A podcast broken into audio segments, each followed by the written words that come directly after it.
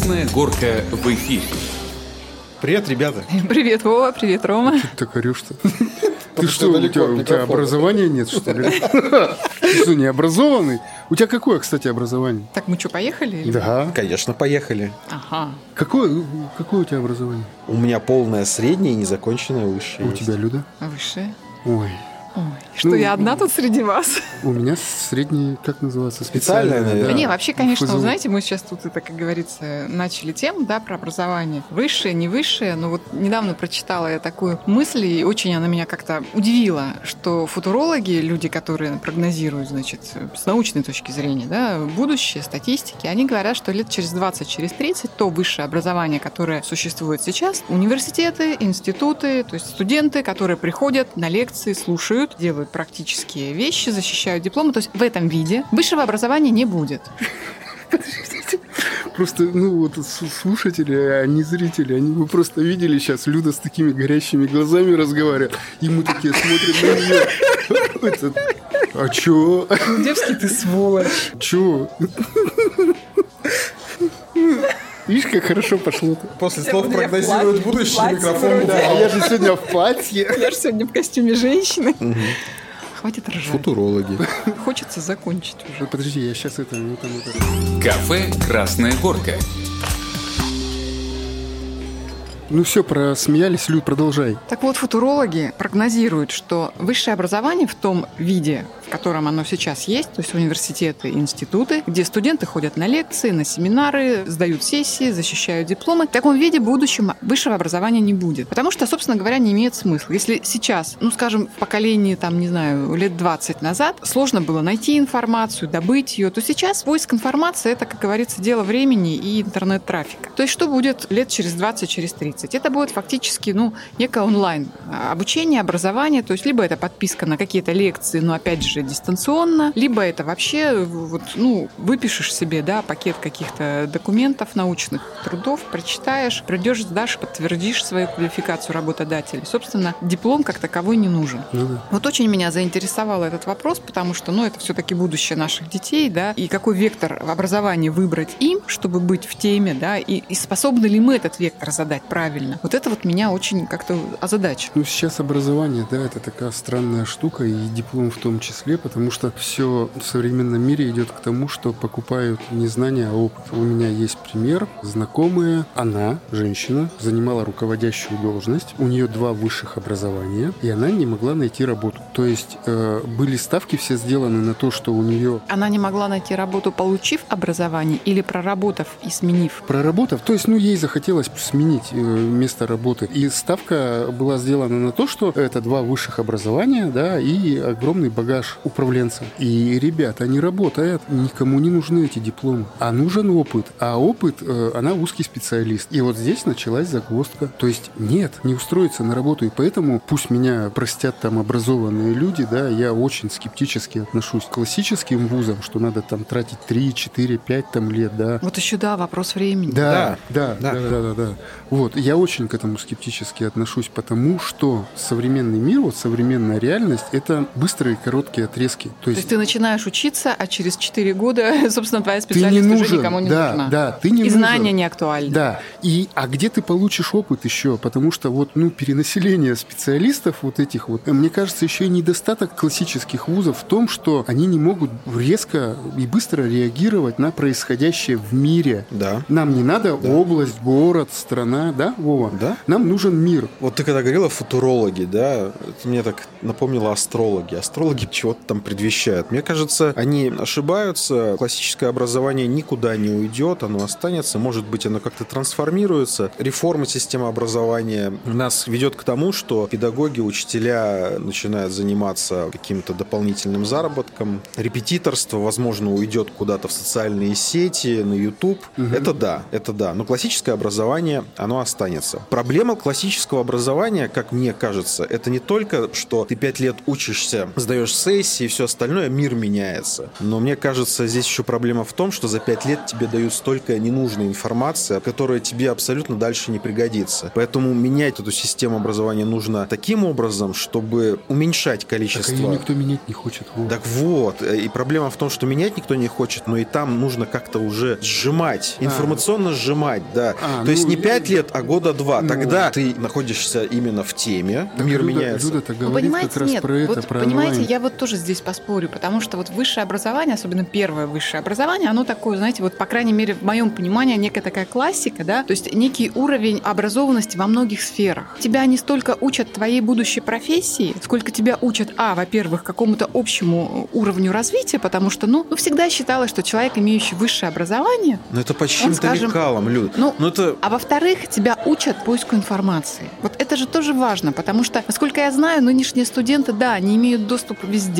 имея интернет, но они не умеют искать, они не умеют пользоваться, не знаю, там электронными библиотеками Гарварда. Они не знают, в какой теме, да, какие разработки, то есть вот учат искать. Я не говорю, что это должно происходить пять лет, но вот какая-то такая система знаний, которая поможет им в будущем даст удочку, да, получения знаний. Может быть, в этом... Ну, поиск, я тебя понимаю, ну, поиск, смотри, вот а сейчас весь мир э, стремится жить по подписке. И в Россию это придет. И вот ты говоришь, там, гарвардские библиотеки, какие-то журналы и все остальное. Оно и есть сейчас. Зачем мне, допустим, отдавать ребенка на высшее образование, там, Череповец, в Москву, в Питер, в классическом понимании, на 4 там, года отправлять? Я вижу, что у меня ребенок в 15 лет есть желание получать образование. И для этого существуют онлайн-курсы. Другое дело, надо смотреть еще со стороны, а закончит ли мой ребенок вот эти онлайн-курсы, потому что его всегда готовили, что у него в садике воспитатель, в школе педагог, да, там ректоры, проректоры а и все остальное. Кто-то должен стоять с линейкой, ну как-то вот так вот, да, а тут готов современный, если вот ребенок. Ну без... то есть мотивация и осознанность должна быть. Да, да, да, да, это не всем, вот сейчас это, и Вова правильно тоже сказал, что никуда не денутся классические университеты, они будут и будут работать, и они трансформируются, то есть если кто-то там сельское хозяйство Не у нас, да где-то в другом ну, месте. Да да, да, да, да, да, да. Если сельское хозяйство, то понятно, что в сельское хозяйство придет робототехника и IT, потому что, ну, это надо будет, без этого никак. Вопрос времени, да. Я считаю все-таки вот конкурентом онлайн-образования правильно, не инфо-цыган вот этих, которые там выскакивают, я за,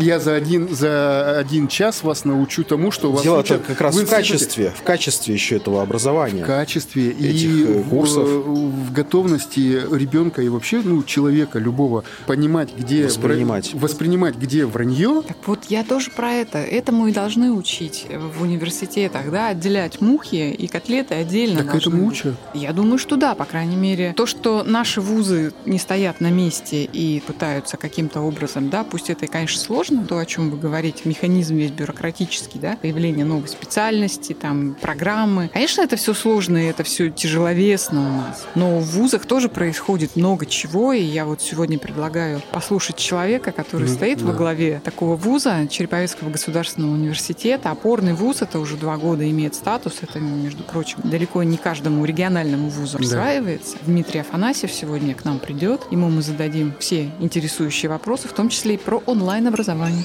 Кафе «Красная горка». Дмитрий Владимирович, здравствуйте, рада вас видеть у нас. Здравствуйте, взаимно. Здравствуйте.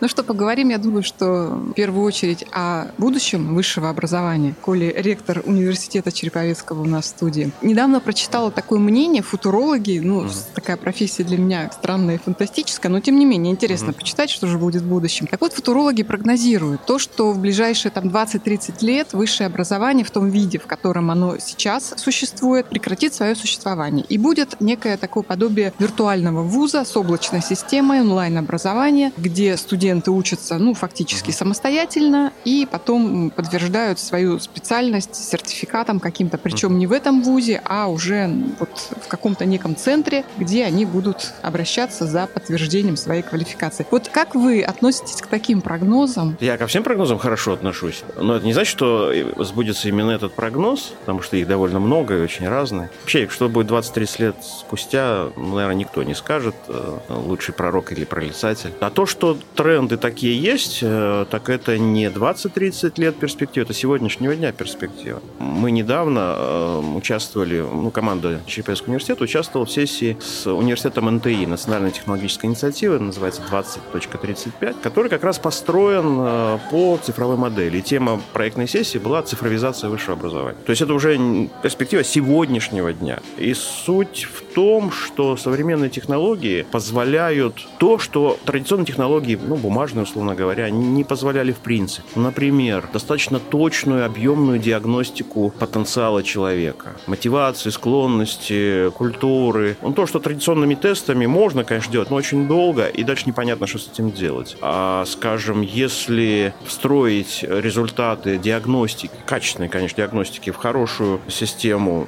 скажем, там, с использованием искусственного интеллекта, и можно выдавать э, рекомендации по построению индивидуальной образовательной траектории, то это, конечно, разрыв с сегодняшней моделью. Мы ее называем модель трубопровода. Вот абитуриента загрузили с одной стороны трубы, а с другой выдали, ну, теоретически, хорошего готового специалиста. Вот эта модель трубы точно себя изживает. В нее, конечно, много вложено сил, денег, средств, но просто мир сегодня другой. Мы не можем гарантировать, что пропустив через трубу там 4 года, допустим, бакалавриат или 2 года магистратуры, мы обеспечим человеку на 40 лет его трудовой жизни запас знаний и бодрости. Это нет, это уже сегодня не так. То есть, а как будет тогда строиться обучение? А, То есть, а, будут ли лекции, будут ли экзамены? Ну, очевидно, что форма... Первое, давайте так скажем. Вот такая наставническая традиционная форма, которая там когда-то зародилась, потому что других способов не ну, было. то есть, э, студенческая аудитория, Студент и лектор... преподаватель, фронтальное отношение. Она, конечно, в каких-то форматах удачная, потому что, ну, иногда непосредственное общение ничто не заменит. И личный пример, и ролевая модель преподавателя, особенно если это ученый, такой вот харизматический человек, визионер, да, ну, это невозможно заменить. Но вот технологии индивидуализации обучения э, на основе искусственного интеллекта, они позволят вот формировать модель, которая будет включать все форматы. Ну, например, вот на основании индивидуальных склонностей, мотивов, личных характеристик, стиля обучения предпочитаемого. Вот будет сказано, вот тебе нужно, рекомендуем тебе, это же не обязательно, да, рекомендуем тебе, вот послушать такие-то электронные онлайн-курсы, и сходить на лекцию таким, и поучиться там. И э, современная цифровая среда, в принципе, позволит это все учитывать. Сейчас это очень сложно в традиционной модели вручную там делать, да даже традиционными платформами обучающими это сложно. А это в будущем, в ближайшем будущем это вообще не, не представит труда. И все это учитывается не в зачетке, как традиционно мы привыкли, а, скажем, формируется некий цифровой след, куда не только оценки, зачеты, но и выполненные проекты, предложенные идеи, участие в мероприятиях. Все это вот формируется Портфолио. своего рода портфелю, ну, вот термин такой цифровой след. И на основании этого цифрового следа можно судить о развитии компетенции человека. Потому что через какое-то время, ну, понятие профессии размоется в значительной степени. Оно все-таки пережиток индустриальной эпохи. Понятно, что, условно говоря, медицина совсем для меня посторонняя тема, но я как-то слежу за этим, да. Вот проникновение цифровых технологий в медицину делает врача кем? С одной стороны, он, конечно, специалист по человеческому организму, по конкретным его там болезням и так далее. Но с другой стороны, когда он общается с экспертной системой искусственного интеллекта, которая замечает больше признаков заболеваний, более тонко диагностирует, подсказывает решения, потому что в голове у искусственного интеллекта там, миллионы историй болезни, а у врача, даже если он там 30 лет практики, ну, может быть, тысячи, да, и так далее. То есть вот кто он в этом смысле? Медик? Да, медик. Но вместе с тем вот он должен уметь активно э, работать с цифровыми инструментами и извлекать из этого пользу. В этом смысле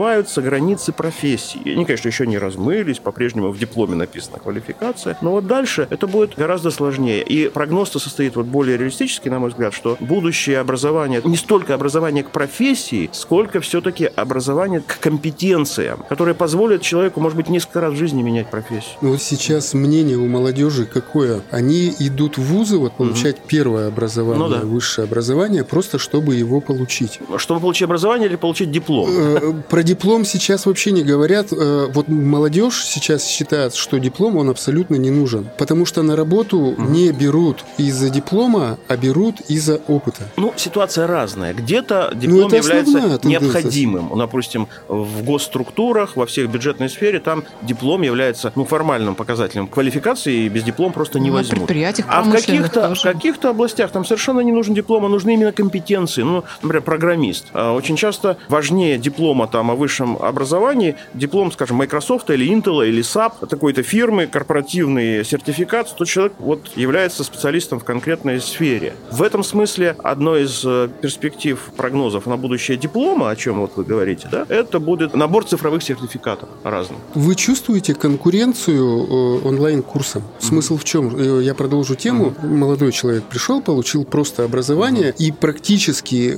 сейчас многие выбирают на обум профессию, вот Ну, только бы ее получить. Почему? Потому что им и родители, и они сами э, в интернете понимают, что эта профессия сейчас она ну не нужна. Мы говорим сейчас про череповец, допустим, да, Допустим. и про тот набор профессий, который Ну, давайте, как, потому что истина конкретна. Какая профессия не нужна? Ну, какая профессия Ну, какая сейчас профессия вот нужна? активно на нее идут, но потом не могут устроиться? Ну, вот, не доп- знаю. Допустим, уже IT, говорят, она вроде бы вот сейчас Да. распространенна, но айтишник сейчас не нужен Кому? миру, стране, Не, ну давайте, потому вот что у нас их было очень миллион много. бухгалтеров выпускали, миллион э, юристов выпускали, которые потом, я не знаю, чем они занимались. Ну, давайте вот так. А, рынок уже профессия, переполнен. профессия бухгалтера. Вот опять размывание границ профессии. Что такое сегодня современный бухгалтер? Это не тот, который там бумагами работает, в большей степени работает с информационными экономическими системами. В этом смысле бухгалтер в старом понимании, да, он это умирающая профессия. И она опустилась уже на уровень колледжа, там готовят бухгалтера. Тогда это вопрос выбора учебного заведения? А,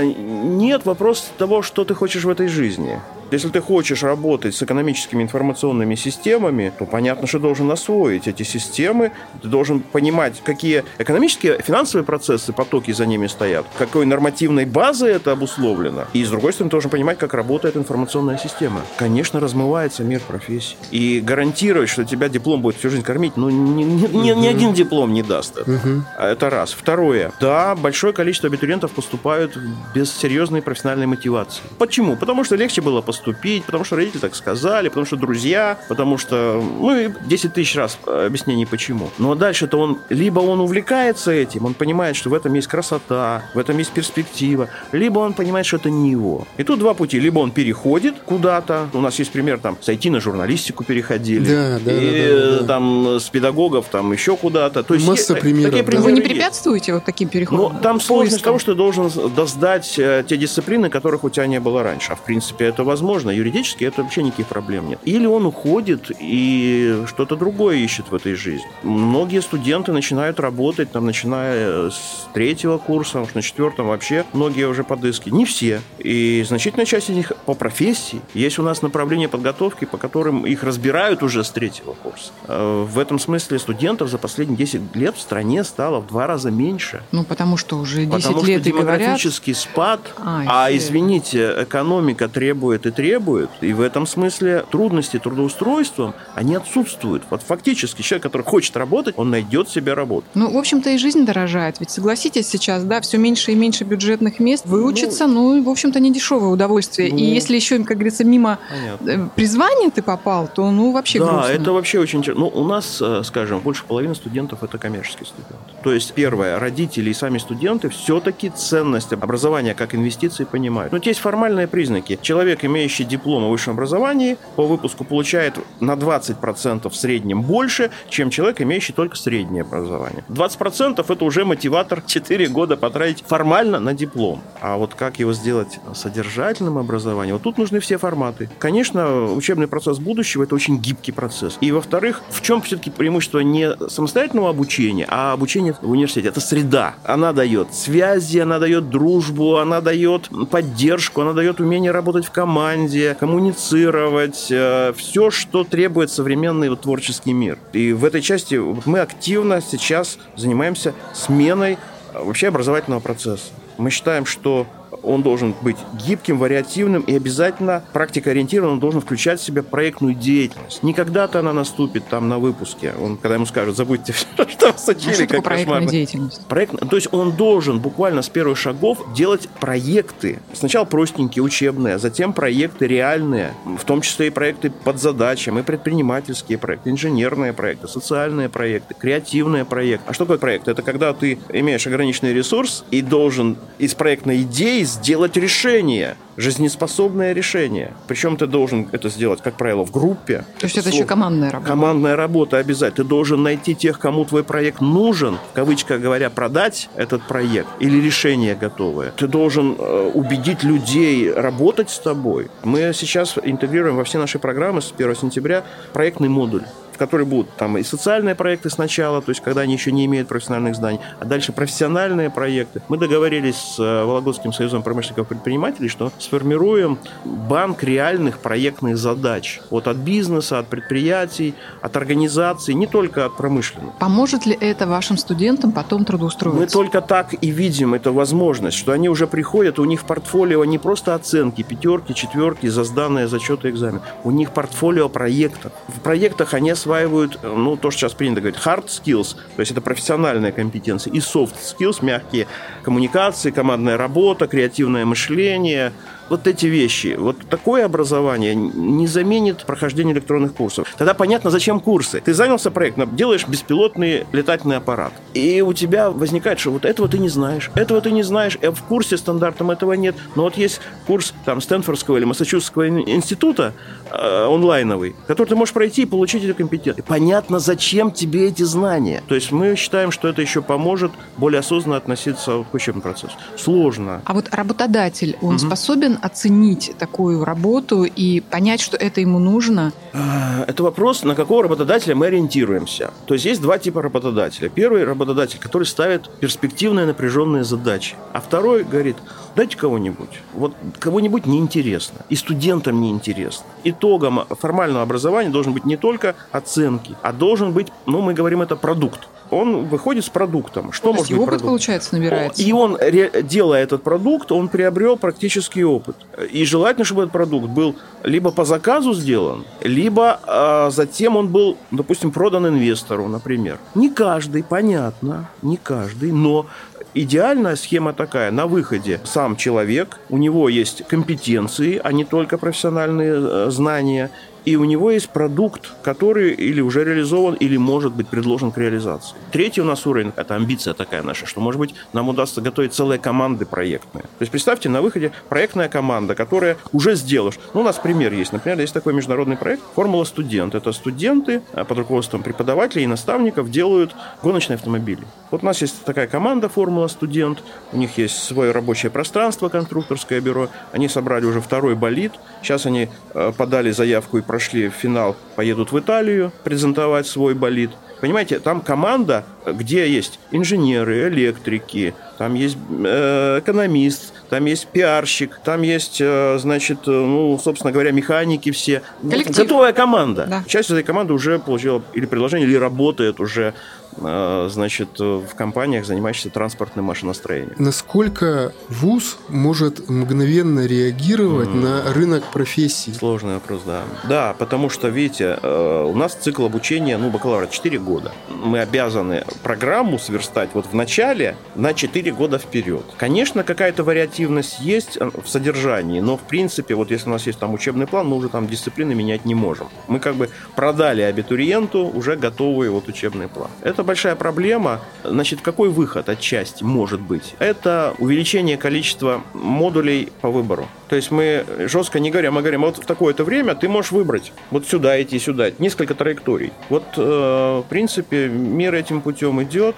И, скажем так, западный бакалавриат, он состоит из двух частей. Это так называемый major, то есть вот эта базовая профессиональная часть, и то, что называется minor. Это как бы вторая специализация. Это один из вариантов. Может быть, у нас другой будет какой-то вариант. Но то, что вариативность должна быть 100%. Это вот к чему? Э, допустим, э, случилась вспышка вот в этом угу. году инженер-беспилотника. Угу. Это сейчас, кстати, э, да? профессия, которая на подъеме, она угу. нужна в сельском хозяйстве, она везде нужна. То есть беспилотники угу. это наше все. И больше-то, в большей степени беспилотники прогнозируют, угу. что сядут в сельском хозяйстве. Ну, в том числе. Ну, да. у меня какого плана вопрос? То есть, угу. вот эта вспышка случилась, угу. да? Вы говорите, о, и массово нужно угу. срочно вводить эту специальность, специальность да. Вы э, куда-то поехали, побежали, угу. нашли специалистов, привлекли да. педагогов, но вам говорят, так, подожди подождите-ка, подождите, э, у нас в Вологде есть институт, пускай они там учат, люди пускай едут туда.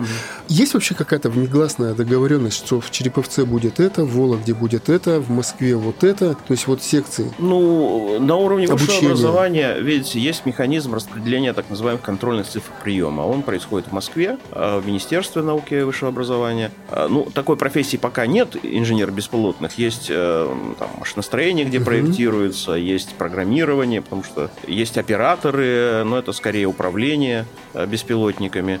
Вот. э, Но, тем не менее, контрольные цифры распределяются из Москвы. И там, скажем, на тему автоматизация, да, значит, э, столько-то мест сюда, столько-то в. И э, мы лишь доказываем, что потенциал нашего вуза лучше, чем потенциал, скажем, коллег где-то. И претендуем на большее количество мест. А вот что касается гибкости внутри, ну, это скорее не высшее образование, это называется дополнительное образование. Здесь мы вообще свободны. Мы периодически открываем по потребности короткие программы повышения квалификации, переподготовки, вообще короткие курсы и совсем коротенькие тренинги под те направления, которые востребованы. Ну, то есть вы не можете, здесь не можете так, да, вот сегодня произошла вспышка ну, необходимой профессии, и буквально через месяц, два, три вы ввели эту профессию. А зачем это нужно? Не нужно. Нет, если нужно срочно заполнить какую-то нишу, мы открываем короткие курсы. Как правило, это все-таки требует ну, более сжатого, интенсивной подготовки. А если мы понимаем, что это рынок на перспективу, то мы лицензируем или аккредитуем новое направление и начинаем уже это на длинную перспективу. Там, на А сколько 4 времени года. это занимает? Вот, от, Ну, открытие новой Да. ну, довольно может занимать долго.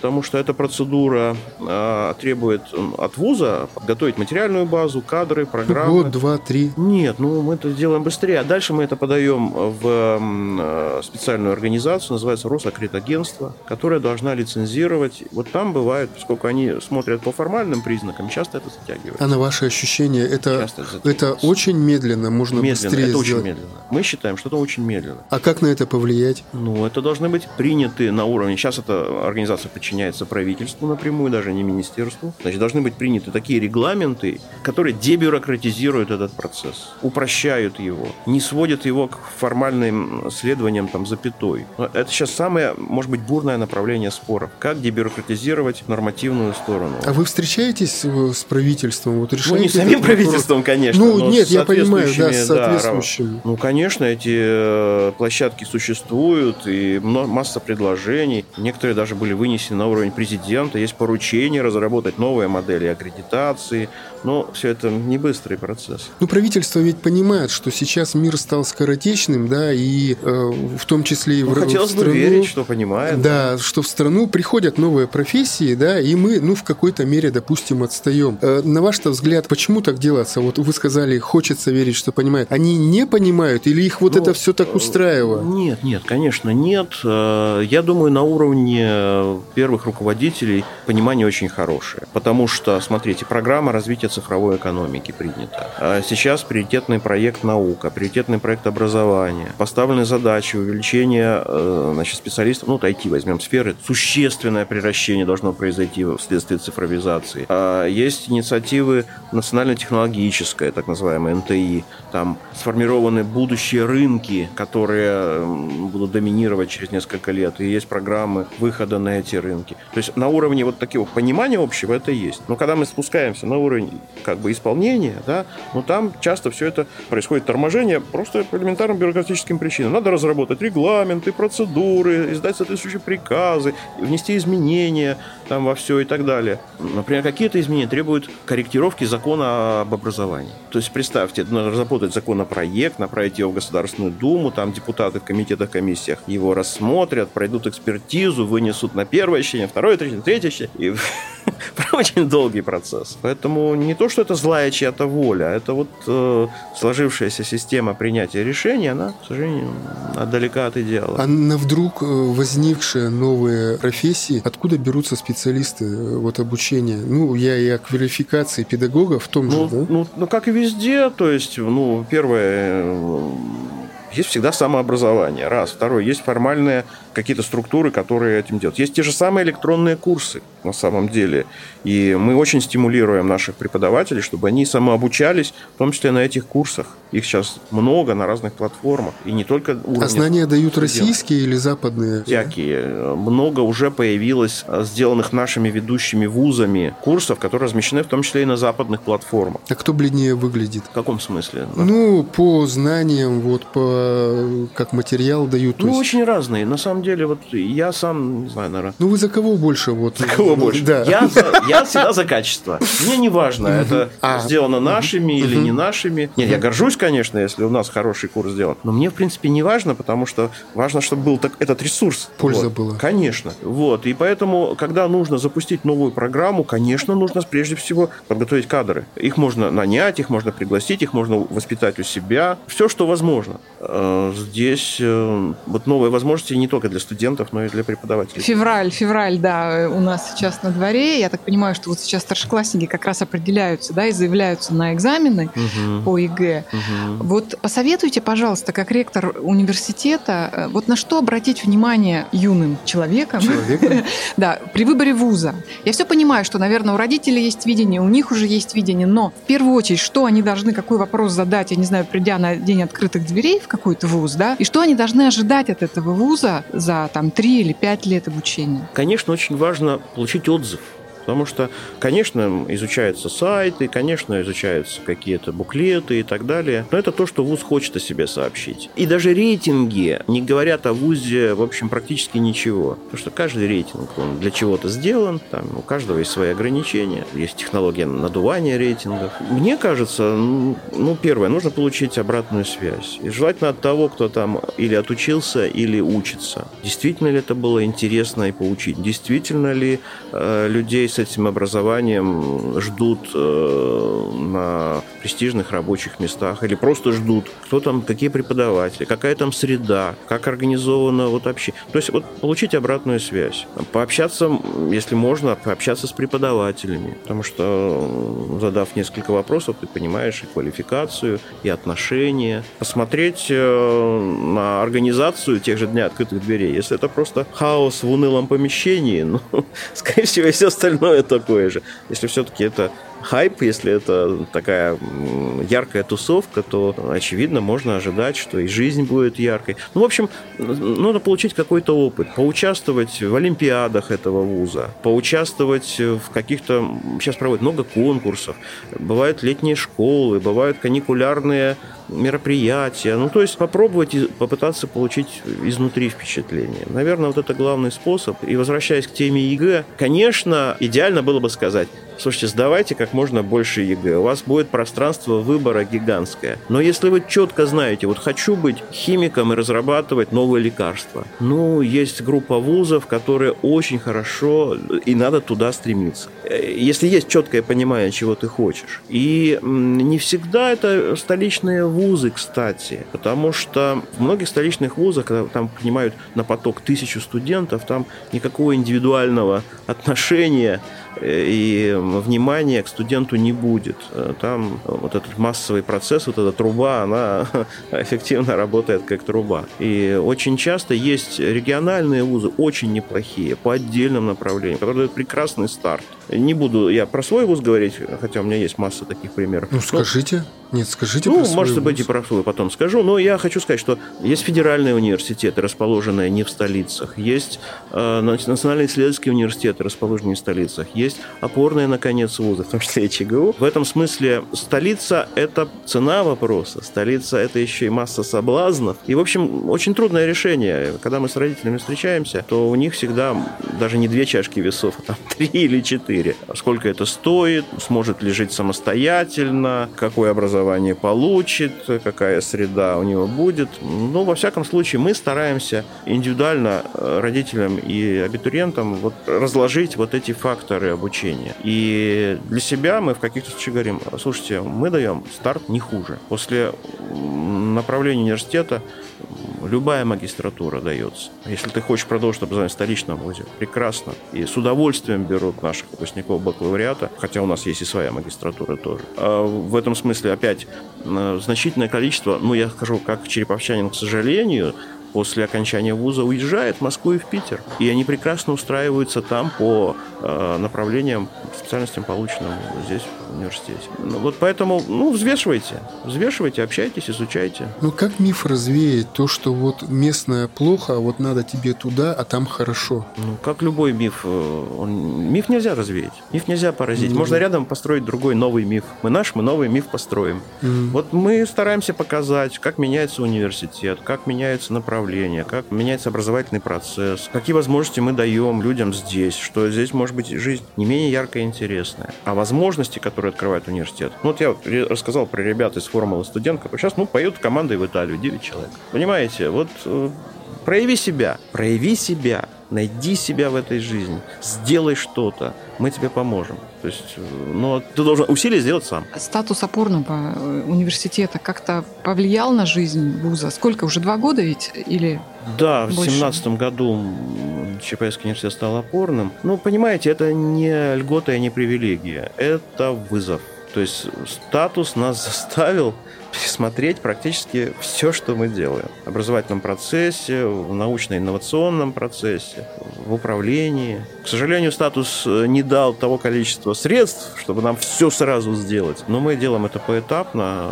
Скажем, есть вот новое совершенно пространство э, для проектной работы, для рабочее пространство, так называемое. то есть средства выделяются на модернизацию именно Да, ну, не- классов? конечно, их недостаточно. Э, И, конечно, это одна из таких проблем, что в результате у нас скорость движения могла бы гораздо выше, если было бы больше ресурсов. Ну, что есть, то есть. Поэтому, скорее всего, главный результат этого статуса – это, как сейчас модно говорить, прорыв, в который мы вошли, э, который мы твердо намерены за пять лет изменить университет, радикально изменить.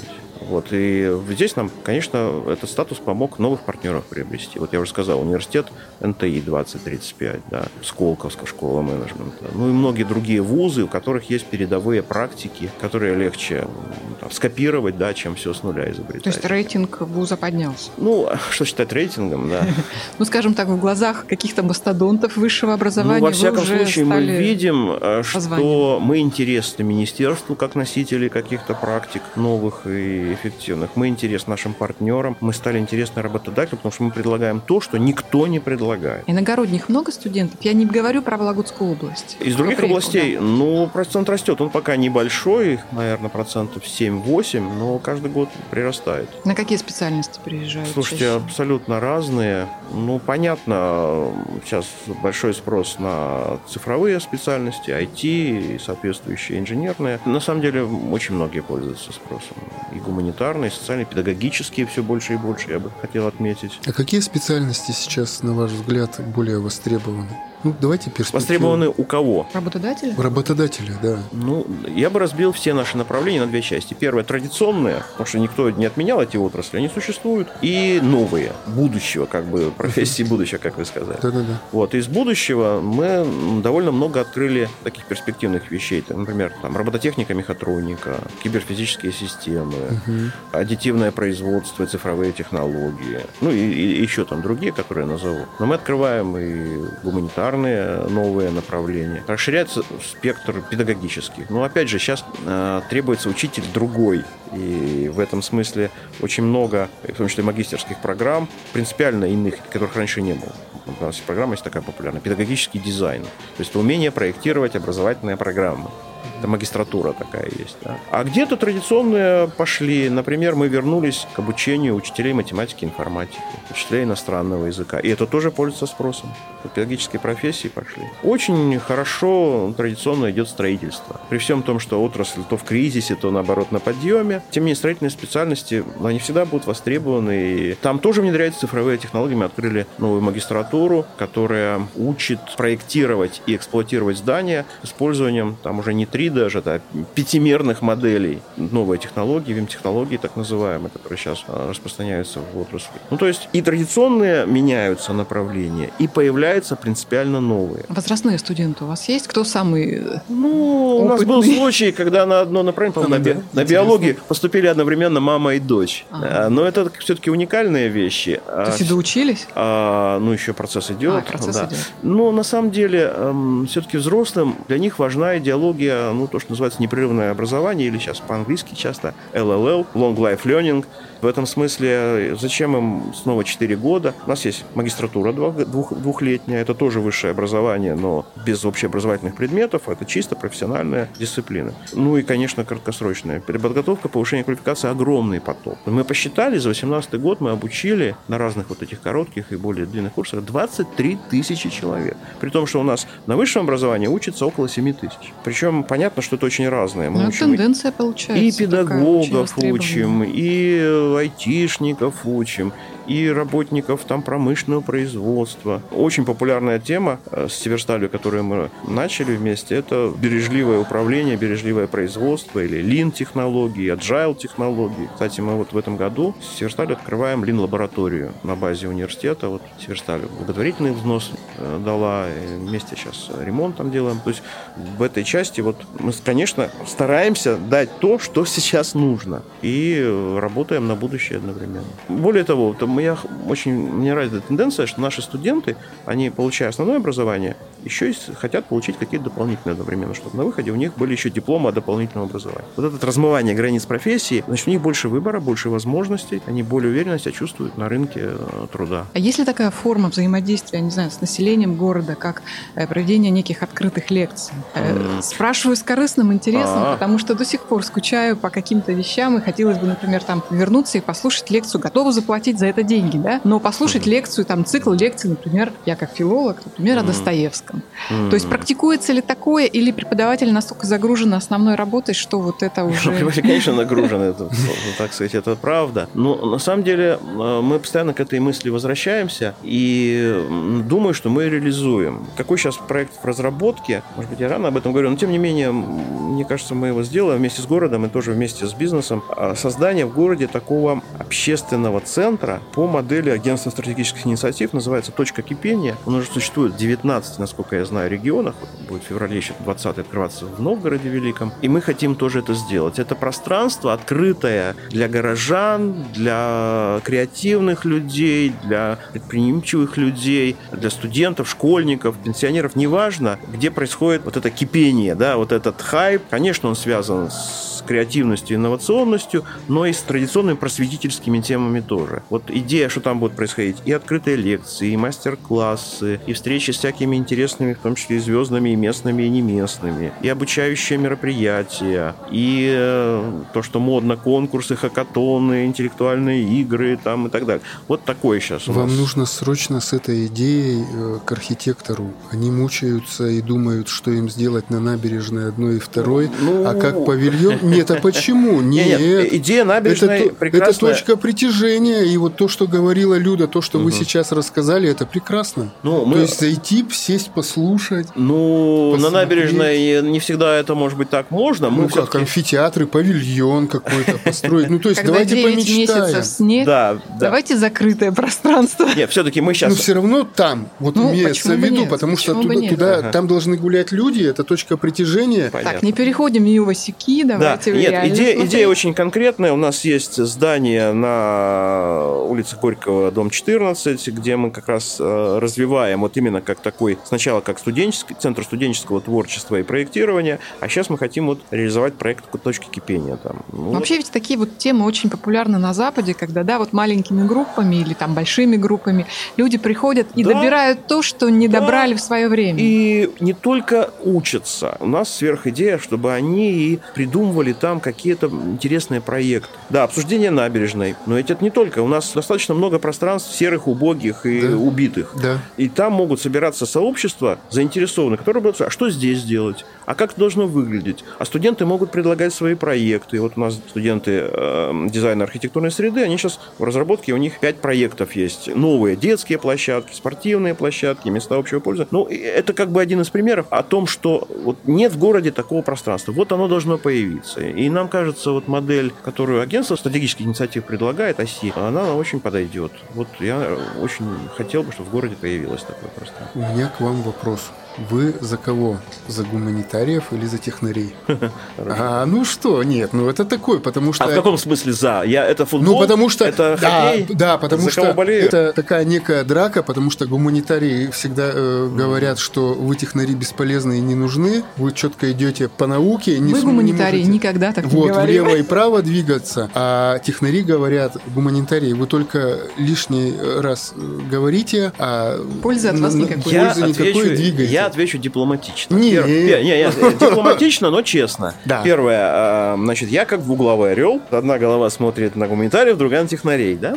Я всех люблю. А на самом-то деле, мне кажется, что э, сейчас очень модная тема конвергенция, что здесь огромный потенциал конвергенции. Приведу пример идеи студенческого проекта, который, мне кажется, вот э, идеал э, в этом смысле. Значит, студенты, социологи озадачены темой социальных проблем. И вот они изучили там общественное мнение, там автомобилисты говорят, вот ужасные дороги, здесь вот яма, здесь колдобина, здесь вообще непонятно что, одно направление. И есть айтишники. Вот если одни студенты, гуманитарии назовем их так, провели натурное исследование, изучили где это, а затем дали этот материал айтишникам, которые нанесли это на карту э, интерактивную и передали в муниципалитет, который может э, на этом основании принимать решения о там, организации ремонтных работ, вот пример идеального сотрудничества. Вот моя задача как ректора выстраивать идеальное сотрудничество и двух направлений. А то, что мыслительные схемы разные, так и не, это еще вопрос. Это разные ли они? Гуманитарное мышление технологизируется, в него проникают цифровые технологии и в историю, и в лингвистику, и в ту же журналистику. Он боты уж скоро будут, наверное, новости нам готовить вместо людей живых. И с другой стороны,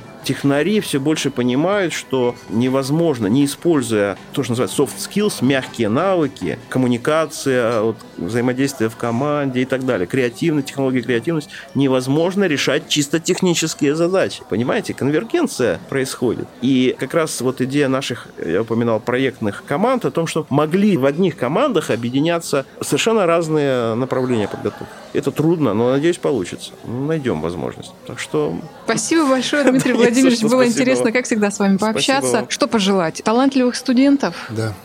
Креативных преподавателей, Да. хороших спонсоров и работодателей, которые расхватают как горячие пирожки ваших выпускников. Ну и вузу дойти до точки кипения. Да, и чтобы сбылась хотя бы часть нами задуманного и спроектированного. В любом случае это будет движение вперед, а это значит наше дело правое. Спасибо вам. Спасибо вам. До свидания. До свидания. Кафе «Красная горка».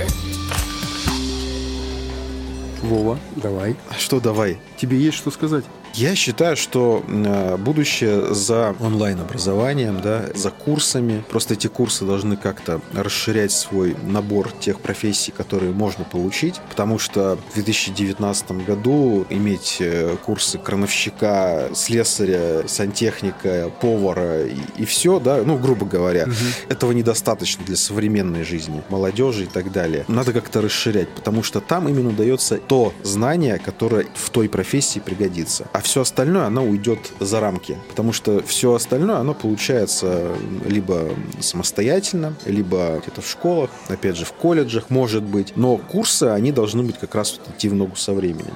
Эти курсы должны идти не только в каких-то образовательных учреждениях, но и в онлайне, и т.д. и т.п. Но, опять же, все должно быть качественно. Все равно, я вот послушал разговор, мнение, это, ну, человек, извини меня, который в этой теме, у меня все равно остается вот стойкое мнение, что в современном мире вот диплом, он как какой-то документ, он во Изжил себя. Да, он во что-то другое, ребята, трансформируется. Ну, не работают они. Все равно нужен опыт, нужно портфолио. Ну, кроме диплома, нету человека, который вышел. У него нет портфолио своего. Вот не будет, ребята, работать. Не, ну об этом и говорил Афанасьев, Да, о да. том, что сейчас уже выходят э, не просто студенты с дипломом в кармане, а именно с какой-то проектной работой, где у тебя есть опыт, да, и ты работаешь не просто по проекту, который у тебя в голове вдруг родился. Это заказ от промышленности, это заказ от какого-то предприятия. Ты умеешь работать в команде, ты умеешь делать практическую работу, ты понимаешь, зачем это все. И у тебя нарабатывается опыт. Это классно, если эта система работает или будет работать, ну, тогда мы, по крайней мере, будем уже иметь на выходе каких-то, ну, специалистов там, пусть с минимальным, но опытом. Но я вообще вот насчет онлайн, конечно, поддерживаю, потому что сейчас, мне кажется, вот когда есть возможность у тебя в любой момент скорректировать свое образование, угу. не знаю, вообще поменять, поменять это все, да. и сделать это там достаточно быстро, да, а может быть, ты способен за месяц освоить новую специальность. У каждого разные способности, разные возможности, да, кому-то год для этого нужно, кому-то жизни не хватает. Другой вопрос, да, о качестве, то есть как ты через интернет подтвердят тебе статус, степень и знания. То есть, ну, сделать, не знаю, там, ксерокопии всяческих м-м. дипломов, которые сам себе нарисовал. Вот здесь, да, здесь должно быть какой-то отбор жесткий. Вот, э, Подтверждение квалификации. Не, не надо, ребята, вот смотрите, вот это подтверждение будет какое? То есть у тебя есть идея, ты получил онлайн-образование, и ты встал на э, краундфандинг, э, на стартап на сайте. И все. Люди, Вов, вот стартап, э, онлайн-образование и идея сейчас будут очень жестким Ром, конкурентом. Ром, я все понимаю, конечно, но есть профессии, которые так не работают. Хирург. Пошел я на стартап. Ребята, режу столько-то за ну столько-то. Ну, да. Нет, ты же говорил, университеты у нас останутся. Угу. Они никуда не денутся, потому что нужны хирурги. Так еще раз, да, базовое образование, оно должно быть вот. Но при а этом... А пойдет ли туда человек? Молодежь пойдет ли не, туда ну, опять же, медицинский базу? вуз. Вот мы говорим, да, медицинский вуз. Ну, Но онлайн-курсы, один. онлайн-курсы в медицинском вузе, ну не, сра... не работают. Не работают. Да? Нужна нет. практика. Вот здесь как раз про практику вопрос-то и встает. Я на курсах проходил практику. Ну месяц она была. Я пришел, там говорят, нам нужна практика. Сколько ты работал? Месяц. Недостаточно. То есть людям нужно именно какое-то практическое длительное пребывание на практике. Те же самые доктора, врачи, там, медсестры или еще кто на кого-то мучится. Практика должна идти вот вместе с учебой. И если мы понимаем это именно вот так вот, то это, возможно, будет работать. Вузам все равно надо задумываться о том, чтобы помимо классических профессий была подпитка еще каких-то других, и это реагировать.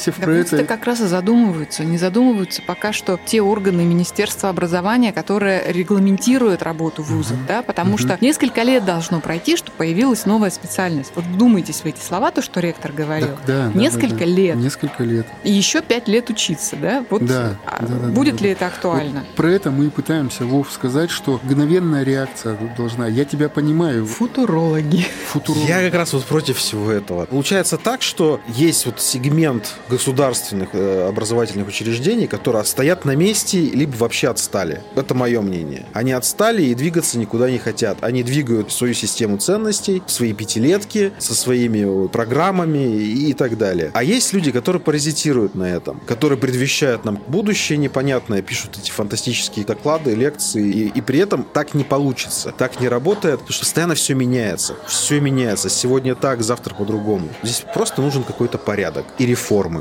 Вот я думаю так. Люди, пишите, если у вас есть что сказать по этому поводу. Мы почитаем с удовольствием. Ну а то, что футурологов Вова не любит, все уже поняли. До свидания. Всего доброго. Кафе «Красная горка».